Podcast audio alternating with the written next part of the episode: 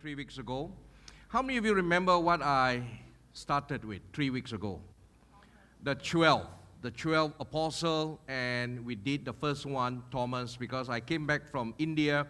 I saw, you know, the, if, uh, the, the, the impact that Thomas left behind in Chennai and the state of Kerala. And so that kind of stirred my interest to find out what happened to the other 12, or rather the other 11 of the apostle. Today, I'm going to do on one character which nobody wants to talk about, but it is so essential that we talk about him, and that is Judas Iscariot.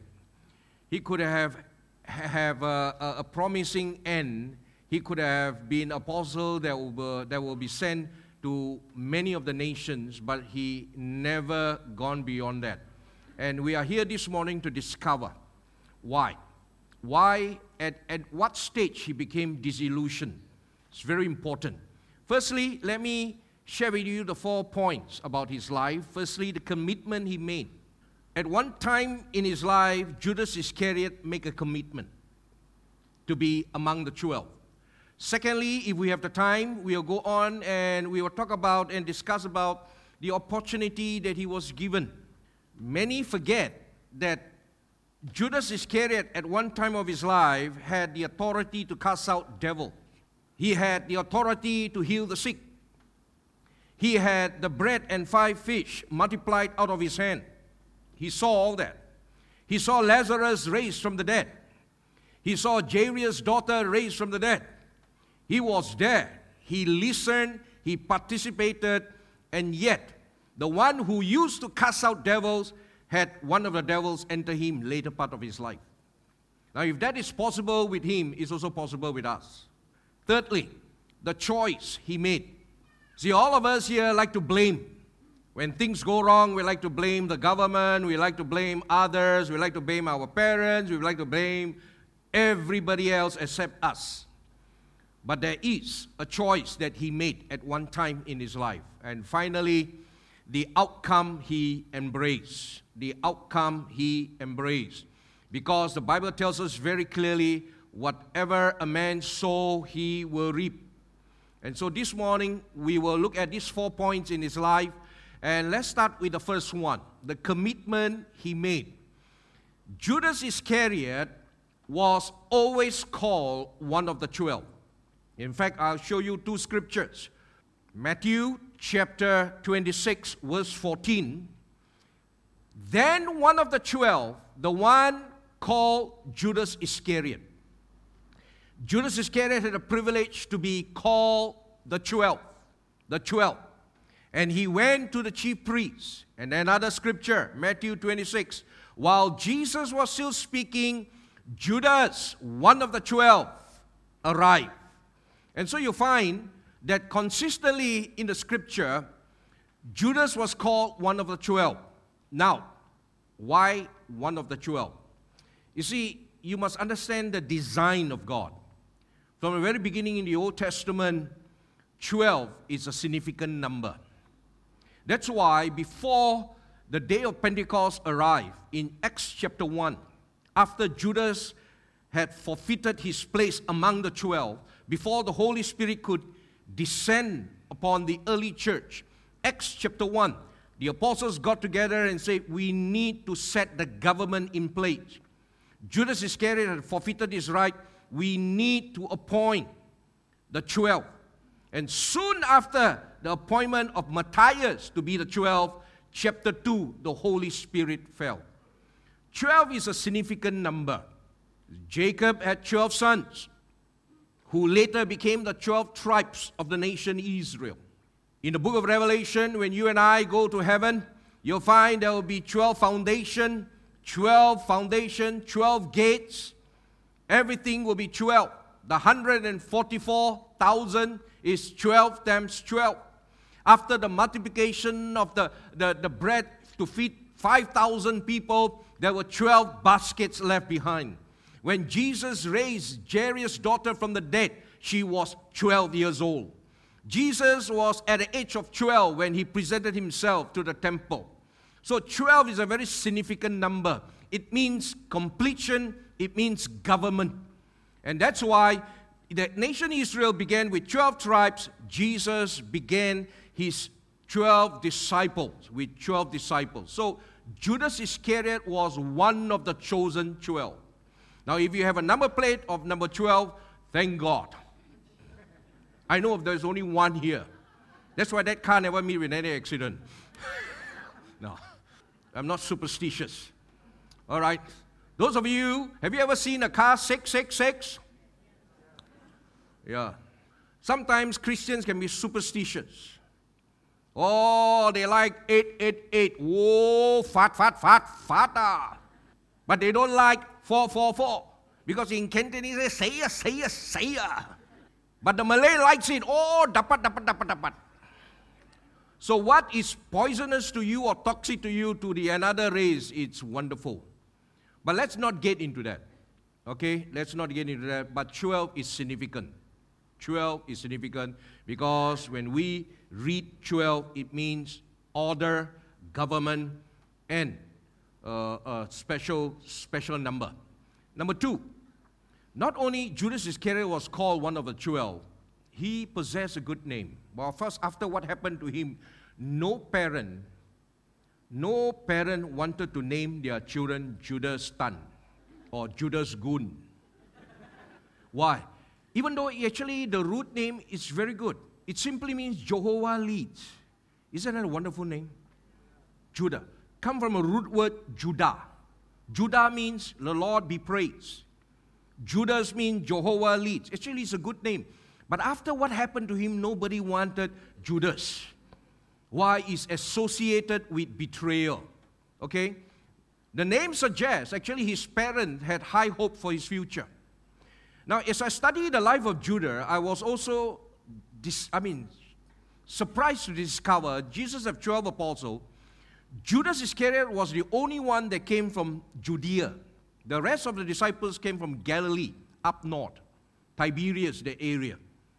Peter, James, John, Andrew, Philip all came from the northern part. Judas Iscariot was the only one that came from Judea. Now, if, you, if I have the map of, of Israel, you'll find Judea is where Jerusalem is. All right, northern part, south, um, central part, and of course the, the southern part. So Judas Iscariot was the only Jew that came from Judea.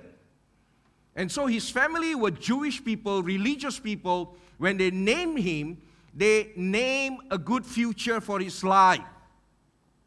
And I'm sure they were very happy when Judas Iscariot was chosen and appointed to be among the twelve. Thirdly, we also discover that Jesus chose and appointed him. Unlike all the other disciples that we were given a glimpse of how Jesus encountered them, if you read John chapter 1, you'll find that Andrew was the first of the 12. We'll talk about Andrew sometime later. He was the first among the 12. Actually, he wasn't even Jesus' disciple, he was John the Baptist's disciple. In John chapter 1, you know, uh, uh, John had his disciple, and then he was baptizing people at River Jordan, and then walk in Jesus, and he recognized Jesus in a prophetic sense. He said, Behold, the Lamb of God that taketh away the sins of the world. We have found the Messiah. And then he came to Jesus to be baptized, and then John turned to Andrew, he's the one. So Andrew dropped John, followed Jesus from that time onwards. And so what happened?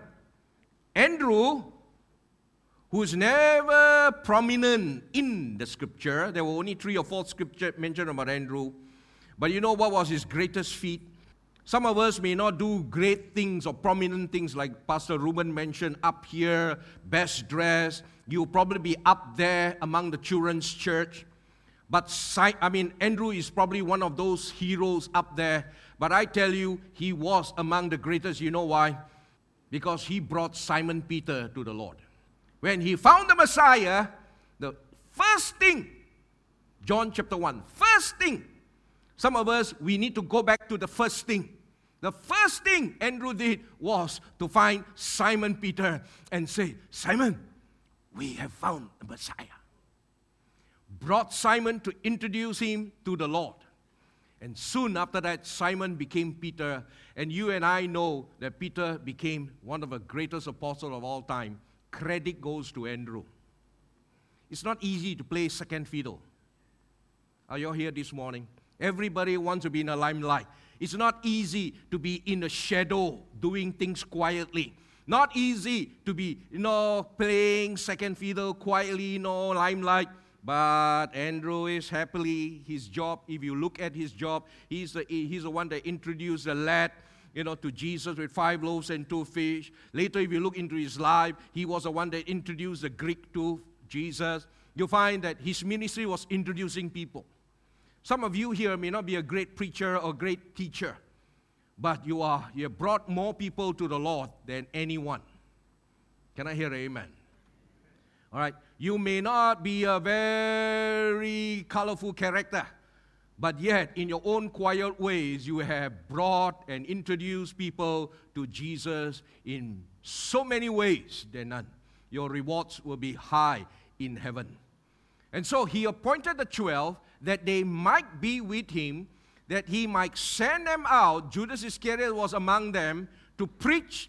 Can you imagine at one time in his life, Judas Iscariot was a good preacher, cast out demons in Jesus' name, healed the sick, had authority over demons.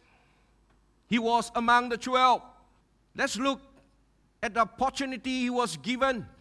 Matthew 10 tells us what? He called his twelve. Judas Iscariot was among them, gave them authority. He was given authority to drive out devils and to heal the sick. Let's look again. He was a trusted man. Why? He became the treasurer of the group. Now, how many of you here, if you want someone to be your finance manager or the church treasurer, you look for someone that is full of integrity. Am I not correct? But you know what? As I begin to look into the life of the 12, actually I found out someone more qualified than him. But somehow, for whatever reason, Judas Iscariot worked his way up to be the treasurer. You know who was more qualified? Matthew, the tax collector. Hello, you're laughing, huh? He was so used to collecting tax. He was so used to bookkeeping. In fact, if you look into Matthew's life, he was the most educated and the wealthiest. He had two houses. He started what we call today the full gospel businessman. Why are you laughing? Because when he got saved, when he got saved, we will talk about Matthew later. He got saved. You know what was the first thing he did? Andrew, when he found the Messiah, what was the first thing? He found Simon. You know what uh, Matthew did? When he got saved, the first thing he did was to organize a big dinner and invited all the tax collector to his house, and Jesus was the guest speaker. Full gospel businessman. and so when the Pharisee heard that, he said, Whoa, your teacher, your rabbi, eat and dine with, you see, tax collector, they belong to a special group called sinners, quote unquote. Worse than the prostitute, sinners. Why? Excuse me, my denture is loosened.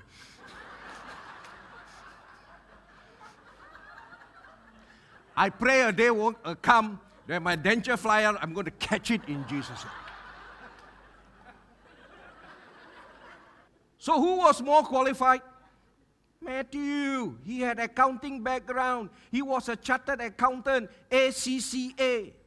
And yet, you know, among the 12, they didn't appoint him, they chose Judas Iscariot because I, I don't know how he got in, you know, how he became the treasurer. No accounting background.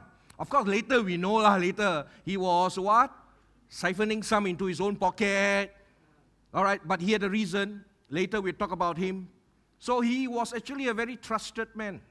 The disciple had confidence in his honesty. In fact, nobody was so nobody suspected him. You know why? Because on the very last day when Jesus, three years later, huh, when Jesus said, when he broke bread and said, One of you is going to betray me, this is among the twelve. Jesus said, One of you going to betray me.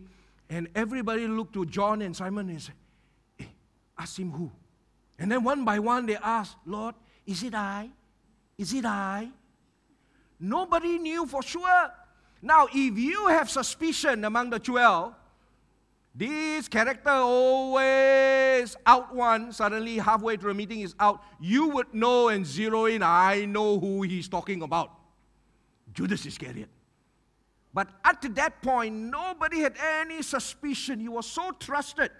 Nobody could outrightly point, Judas, you're going to betray the Lord. Nobody. Amazing. Until the very last hour, nobody knew. Why? Judas, he was so good as a chameleon. Thirdly, he was a respectable person. No vices. Actually, if you look carefully into his life, he had no character flaw. Mr. Perfect, Mr. Charming. You see, no record of him. Of course, later we found out of making rash decision, impulsive like Peter, hot temper like James and John. Next Sunday you must come because I'm going to speak on the sons of Thor, sons of thunder. Jesus gave them nickname, sons of thunder. There are many sons of thunder right here. Hot temper, exclusive, really exclusive. They went they, they went to Samaritan village. Jesus said, Go and prepare a place for me. What the Samaritan, the half Jew people didn't receive them. Wow, they came back very wild and angry, like a road rage. Master, they didn't welcome us. Should we call fire and finish them over? They had faith to call fire like Elijah. Finish them, man. And then another instance, they came across someone who was not among them. He says, Lord, we saw someone casting out demons, and he is not one of us. There are some people who have this mindset he is not one of us. Shall we stop him? Exclusive. Not one of our church. Not one of our cell members. So stop him. No. You know what Jesus said? He that is not against us is for us. The one we talk about next week. Lah. There's a spelling error there. There should be a T, not a C. I know some English teachers find it very offensive. They are so focused on the C, they forget everything I say. Judas Iscariot was an influential man. Why did I say that? Because in Bethany, he was able to influence the rest of the disciples against Mary when Mary poured out the alabaster flask of perfume, it was John who singled him out. Judas Iscariot was the one that said, Why these ways? Sayanglah, cheap. That money could have been given to the poor. And then he stirred up all the emotion of the rest, and the rest were indignant against Mary. Isn't that influenza? The ability to stir up others against Mary until Jesus had to step in and say, Leave her alone. Next, the choice he made. You see, for there to be a betrayal, there must first of all be a trust. You trust someone, then they betray you. Betrayal is when someone breaks a trust. You have confidence, you trust your life, you trust your career, you trust your money, you trust everything to that person, and he or she breaks that trust. It can happen in a marriage, it can happen in your office, it can happen with your bank account, it can happen in many instances where, where you share a, a very P and C, a secret with that person in the name of prayer request, and next woman, Nanyang Siang Pau, and New Straits Time, and Star Paper publish it. You betray my trust. How come?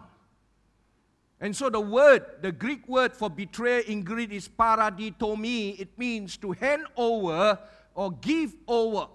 And so Judas Iscariot made that choice. No one suspected him when Judas, uh, when Jesus said, "One of you will betray me." No one suspected. Lesson number one having the best teacher and the best example, yet Judas Iscariot turned against the Lord. In the next few minutes, I'm going to share you what has transpired the last six months all over the world. People become disillusioned, the Christian body hurting, because of a few incidents that have happened. I'll share with you. But there are lessons to learn this morning. The right environment, he was among the 12, had to understand. Why, Pastor? Why hard to understand? You see, hard to understand because Judas Iscariot, he was there. How can you convince a man? But you see, when a man's heart is not in the right place, you can do anything you want. It's not going to register. Why, why I, I, I like to spend some time here? Because you see, Judas Iscariot saw every miracle. Now, some of you here, uh, if you have your theology, if we have more miracles, more people will believe. That's not true. Israel has a nation that saw most miracle when they were coming out, and yet nobody entered the promised land. Judas Iscariot was there when they were in the boat, all slept. The storm came, he was among them. They woke Jesus up. Jesus woke up, spoke to the storm, spoke to the wave still. He saw it.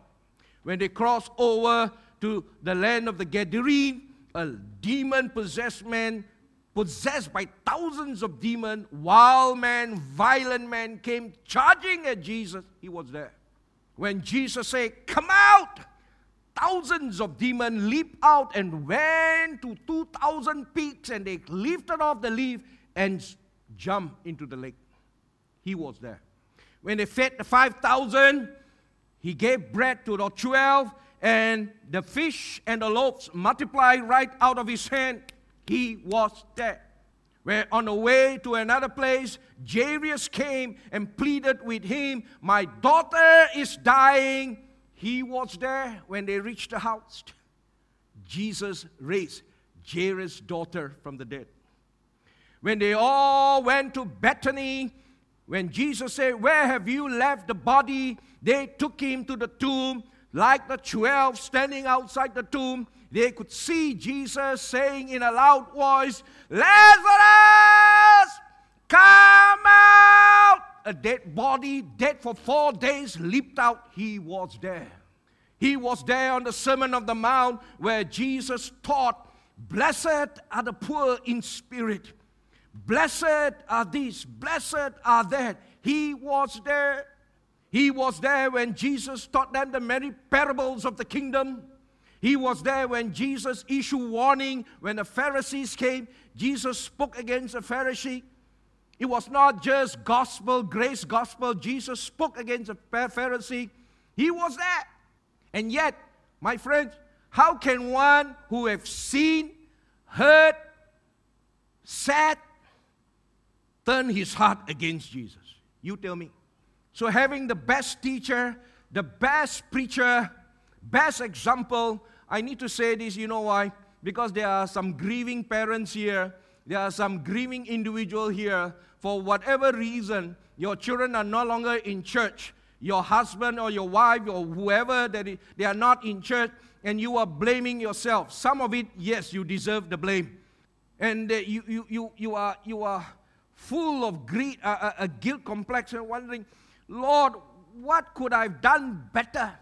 Maybe I could have been a better example. Maybe I should have fight less and quarrel less in the home. Let my children see all these things. That's why. Is that why they are not in a church today?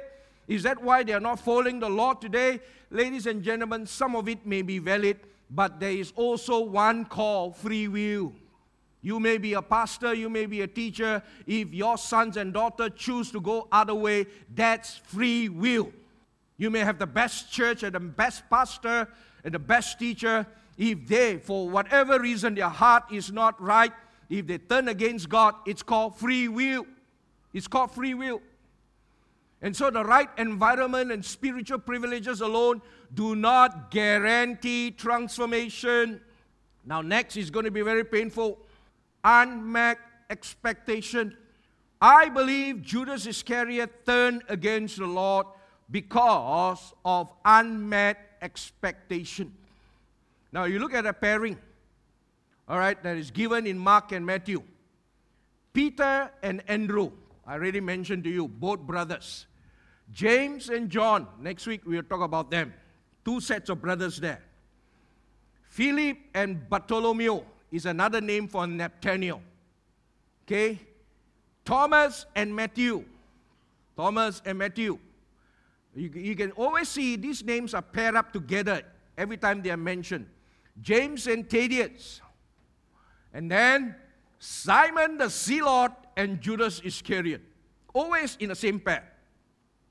Now, there's a reason why they are paired up. Remember, Jesus sent them out two by two? There's a reason.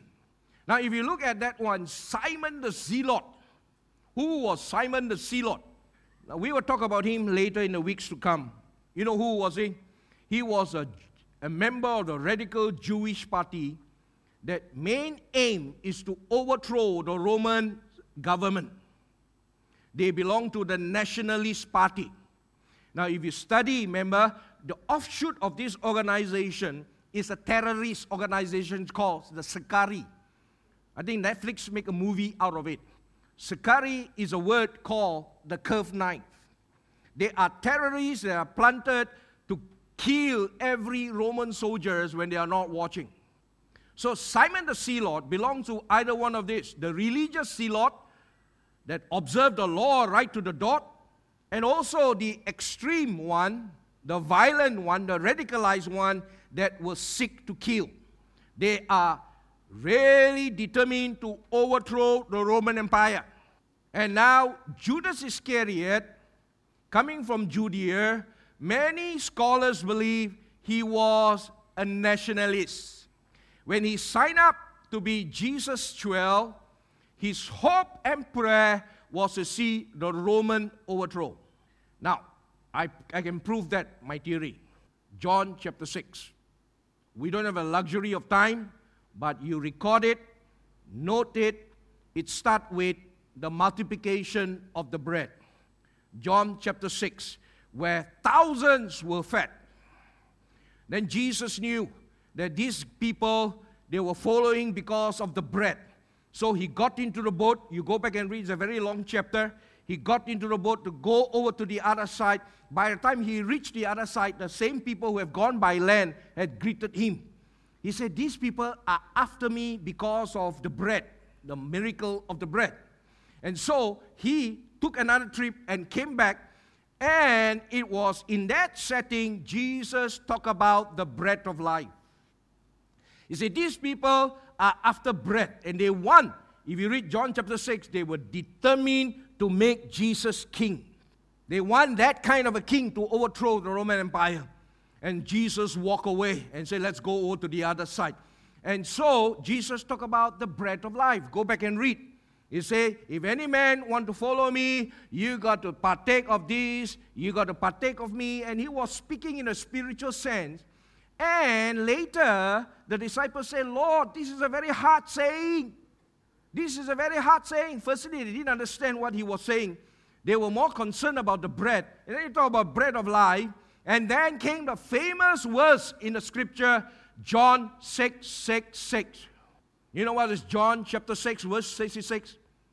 From that point onwards, read the scripture, many turn away from Jesus. They couldn't accept. They turned away. You see, the Lord is not after popularity or number. He didn't say, hey, hey, don't go, don't go, don't go. Hey, let's negotiate. Hey, come back lah. Don't leave a church like that. 有事慢慢讲啦. The Lord didn't say that. And so, when the disciples saw the hundreds and the thousand leaving, Jesus said to the twelve, Go back and read 666. Are you guys going also? Are you guys going also? To which Simon, you can always count on Simon. He opened up his mouth and said, Lord, where can we go? You have the words of eternal life. Wow, revelation, that one. You have the words of eternal life. Where can we go? Now read the words after that. Jesus looking at Simon and say, I tell you the truth. One of you will betray me. Why in that context? one of you will betray me. Why? Imagine you are Judas Iscariot. You are a nationalist party. You are more interested in recruiting thousands to overthrow the Roman Empire. Suddenly you see, oi, oi, oi, oi, like that how eh? We are losing popularity. We are losing number. One of you will betray me. Found out that Jesus wasn't political.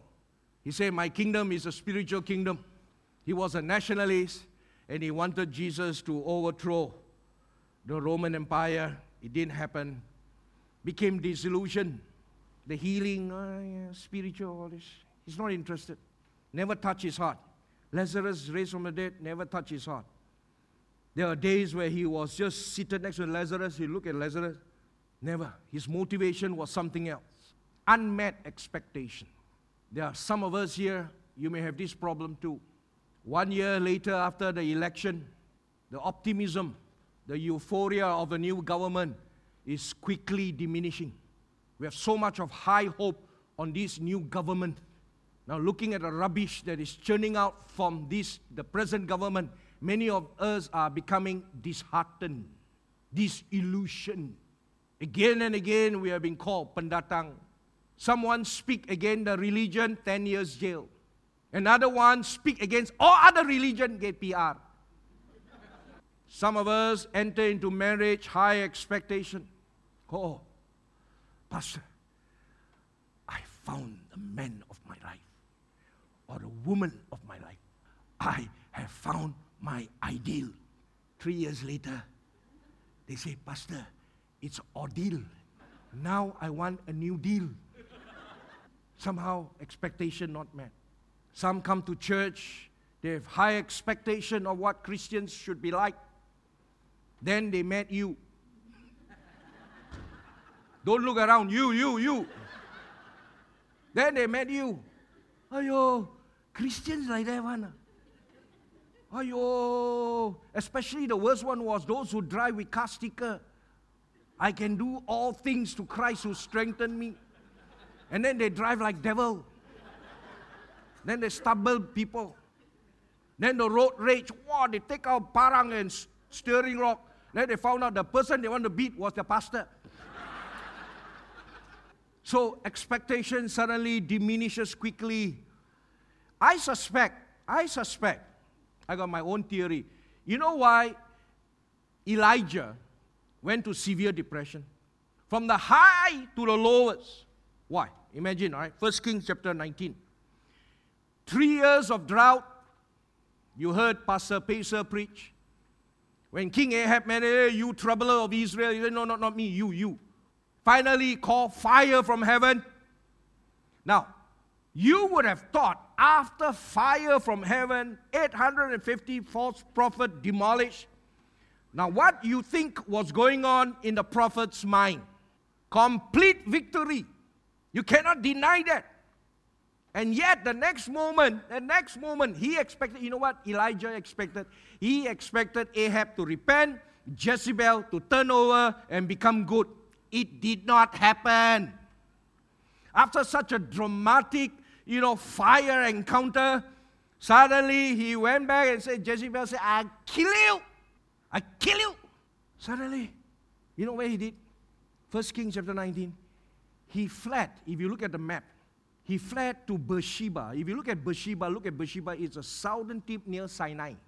He went to the most southern tip of Israel because of unmet expectation. He expected revival to come upon the nation after that, only to be confronted with, I kill you. And sometimes we can just dive from a spiritual camp all boost up. Next moment, unmet expectation. People stumble us. Christian cheated us. Christian cursed We suddenly lost all hope, like Judas Iscariot. We become even a betrayer. Next one. Now, this, this, is really, this one really broke my heart. Because this happened just recently. Hillsong. Now, young people, please listen to what I'm going to say next. And it applies to everybody here. Marty Sampson. Now, if you know him, you just Google his name. Hundreds of Hillsong he co-composed.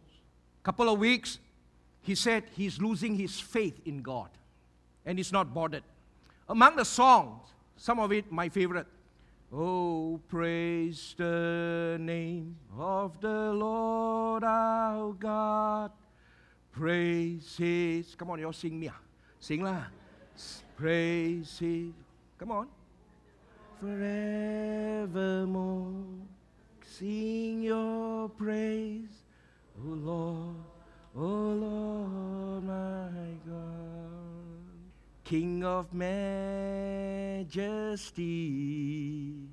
Remember that one? Zion. Ye, oh, nice, nice, nice. Now say, I'm no more Christian. It caught the world by storm. How come an anointed, gifted songwriter who wrote songs that can bless millions of Christians all over the world can come to a stage called crisis of faith? He itemized four reasons why he's losing his faith.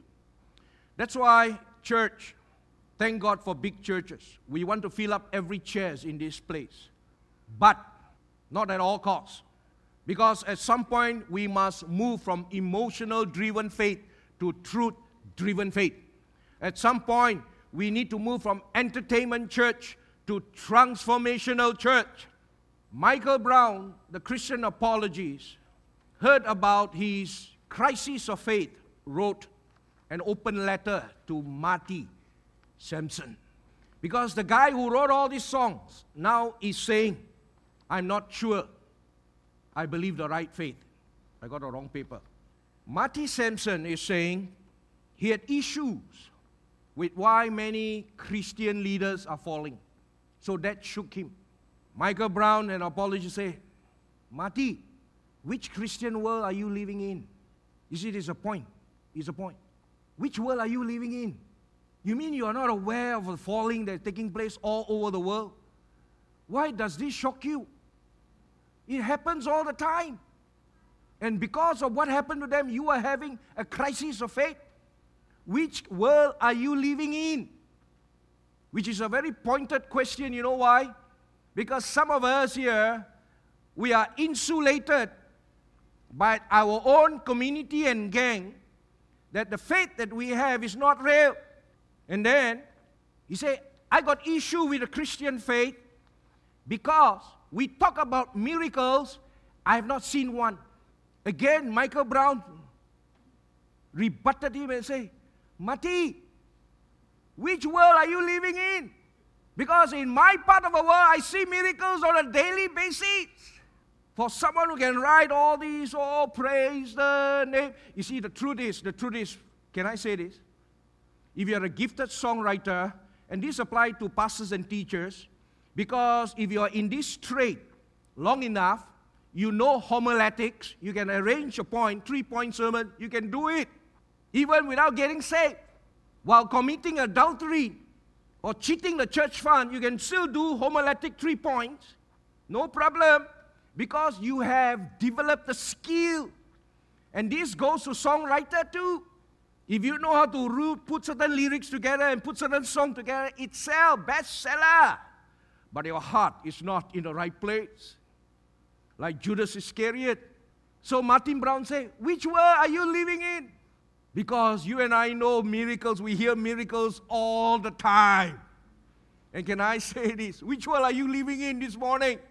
Where there is no tests and trials. You are living in an illusionary world. And then he goes on to say, I cannot accept that a living God can send 4 billion people into hell. I cannot accept. Hey, what you offer? I cannot accept. You also cannot accept me? Marty, which Bible are you reading? Which Bible are you reading? Sad, isn't it? So now you really spoil me, you know, when I sing Oh Praise the Lord. I don't want to sing that song anymore. King of Majesty. Boda. And then, few months earlier, you see all this So Actually, if you Google Marty, Marty Sampson, wow, songs that I felt very disappointed.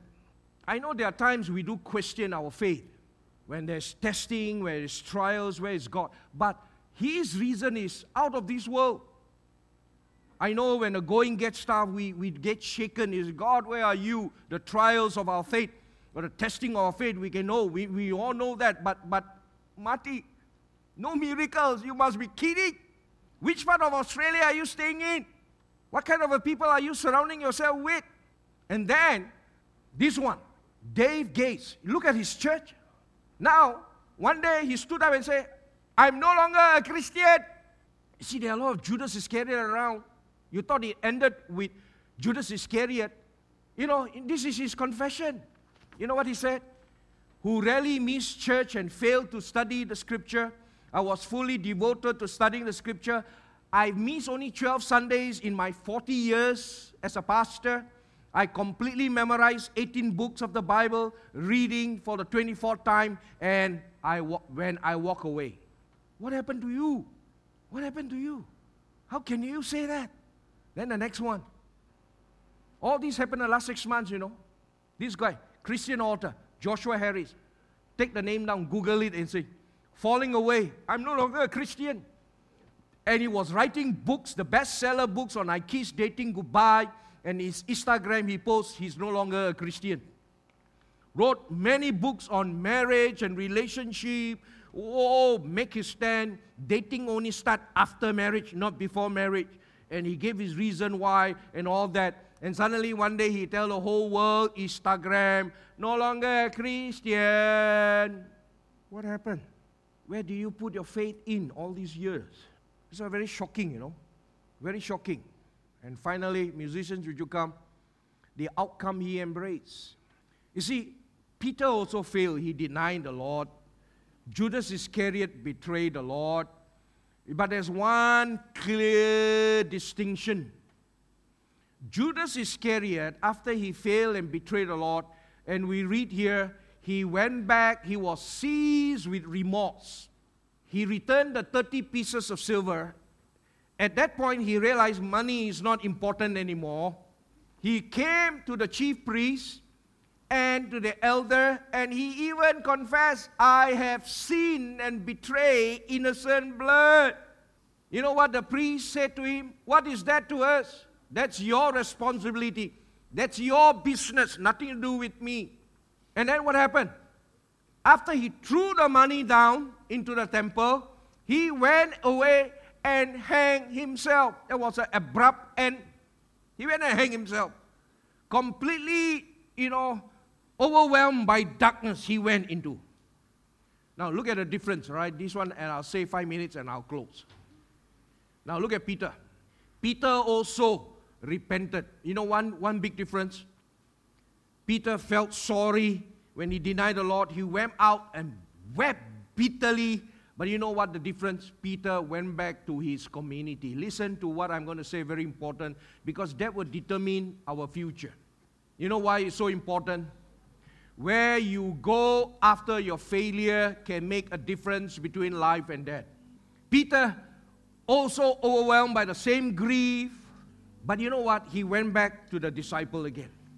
In the upper room, he was there, John chapter 20, locked in for the fear of the Jew like the rest, he had denied the Lord, and I know he was ashamed.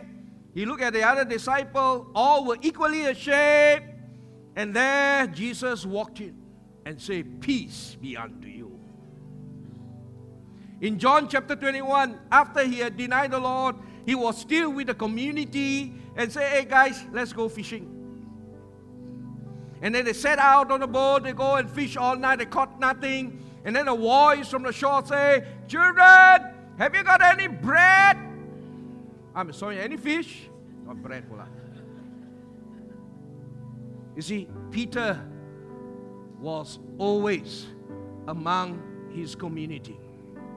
Someone said this shame dies when stories are told in safe places. You know what shame is? We know what shame is. When we have failed, when we have done something wrong, when we have done something terrible, you know, you, you, you, you're overwhelmed with shame. But you know the difference? Shame dies when story is told in a safe place the church should be no shame zone. Can I say here amen to that? your cell group, your house, parents, your house should be a no shame home. When children fail, when husband fail, when wife fail, they can always go back to a community and say, I've I'm terrible. Peter, I failed the Lord. But the community encouraged him. Community encouraged him. Restoration sprouted out from the soil of community.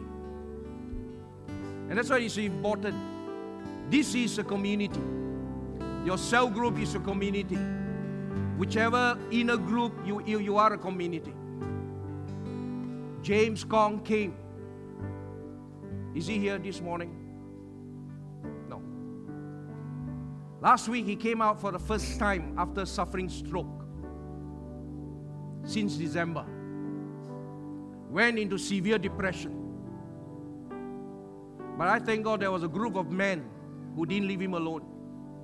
I did my best. I visited him in Tung Shin a couple of times, visited him in the home a couple of times. But he need more than just me. He need a group of community that had the time to say, James, come out for coffee. James, we're going to take you out of your house. And a group of men here, they call themselves Eagle Six.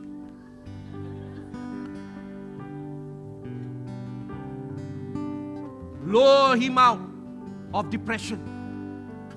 Encourage him on. Say, James, you can't do it. You can't do it. And when I visited him last week from his mouth, I, I really told him, I said, James, I want to see you in the church anniversary. He said, How you know I'm coming? I said, I don't know. How you know I'm coming? I said, I don't know, but I said, It will be a good anniversary surprise for us if you can come. I'm coming. These Eagle Six are taking me. I said, Who are the Eagle Six? Then he named them one by one. The suspects are all here.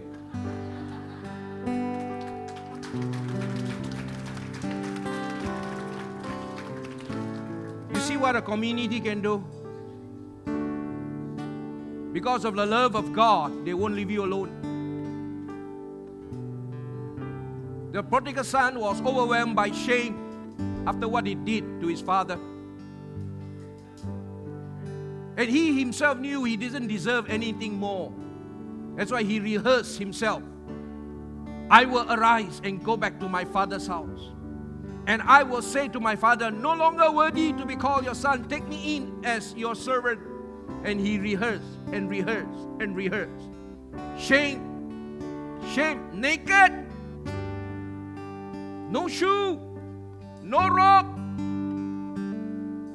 but the Bible tells us in Luke chapter 15 when the father saw him from afar off, that father was constantly looking out of his window. Why? Because he knows one day his son will come back. And if he should come back, I must be the first to greet him. If my older son greet him, he would have go pocha.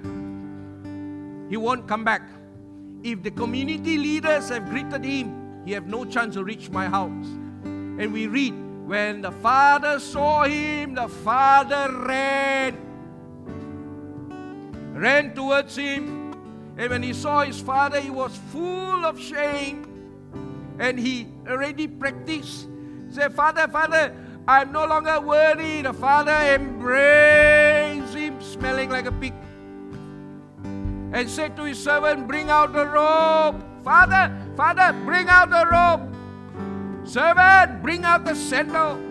Took out the ring from his hand and gave it to him. Father, no home. It's a no shame zone. Sometimes I think we are shameful. Lest if we tell our weakness or secret, people lose respect for it.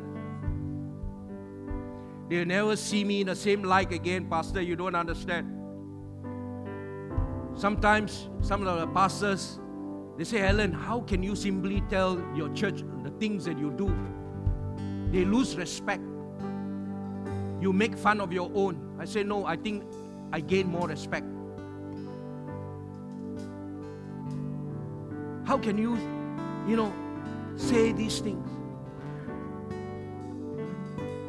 Because if this church, if a church full with Mr. and Mrs. Perfect, then this church is not what I want for myself too. Because the pastor is not perfect. But if this church is a zone of grace, a zone of no shame, is a restoration zone, is a forgiveness zone, is a forgive me zone, is a help me zone, is a don't leave me alone zone, then we have a good church here. I don't care how big the church is, we are a community. We are a community. I say we are a community. And that's the main difference between Judas Iscariot and Peter. Peter had, I mean, Judas Iscariot went to the wrong company. You know what they say? Nothing to do with you. You go and deal with it. In fact, if you read Matthew, his word, the religious people, softer a bit, the religious people took that money you know, the spiritual people say, hey, this money is haram money. Read, read it. Haram money. It shouldn't be put in the treasury. You know what they did with the 30 pieces of silver? These so called religious people, they gave him the money and say, we shouldn't put it in the church offering because it would defile our church offering. So they took the money and bought a plot of land for burial for foreigners who die, got nowhere to bury that plot. Read your Bible. The so called righteous people don't want to put the money back. They bought a cemetery for foreigners.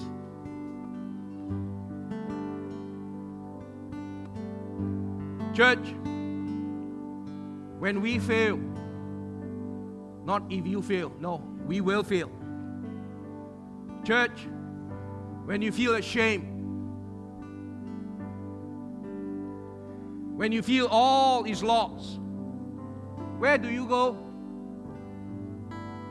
Some of us are afraid to go back home because your home is one of expectation. Everything must be there. If you don't excel, if you're not succeeding as a doctor, lawyer, pilot, you're a failure.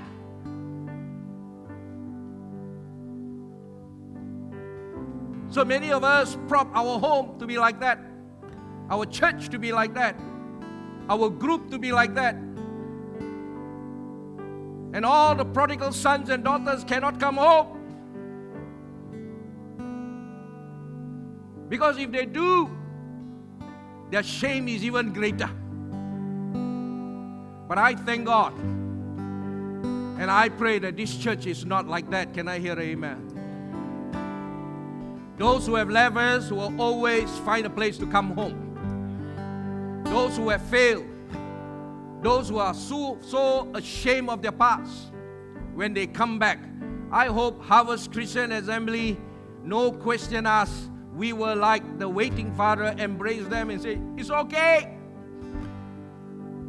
Shame loses its power when stories are told in a safe place. Is your home a safe place? Some of us leaders, they're not even confide with one another. How's business? Very good, very good, very good. And there you are, suffering. How's your family? Oh, very good. But those of us who know everything is not good, How's your church? Oh, fantastic. Ah.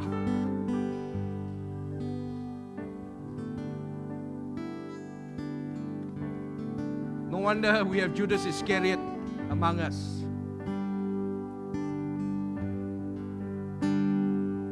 Thank God Peter had his community. You know why? Because Peter became one of the greatest apostles of all time. Because he was surrounded with people who accepted him. Peter, you know, in spite of what you have done, he said, Peter, you still can be our leader. On the day of Pentecost, he stood up, and this time he didn't stand alone. He stood up with the 11. Hey, guys, thank you for standing with me. Chapter 3, Acts, he stood up. 3,000 people got saved. Amen. I think I've said enough. You agree I said enough? Let's stand.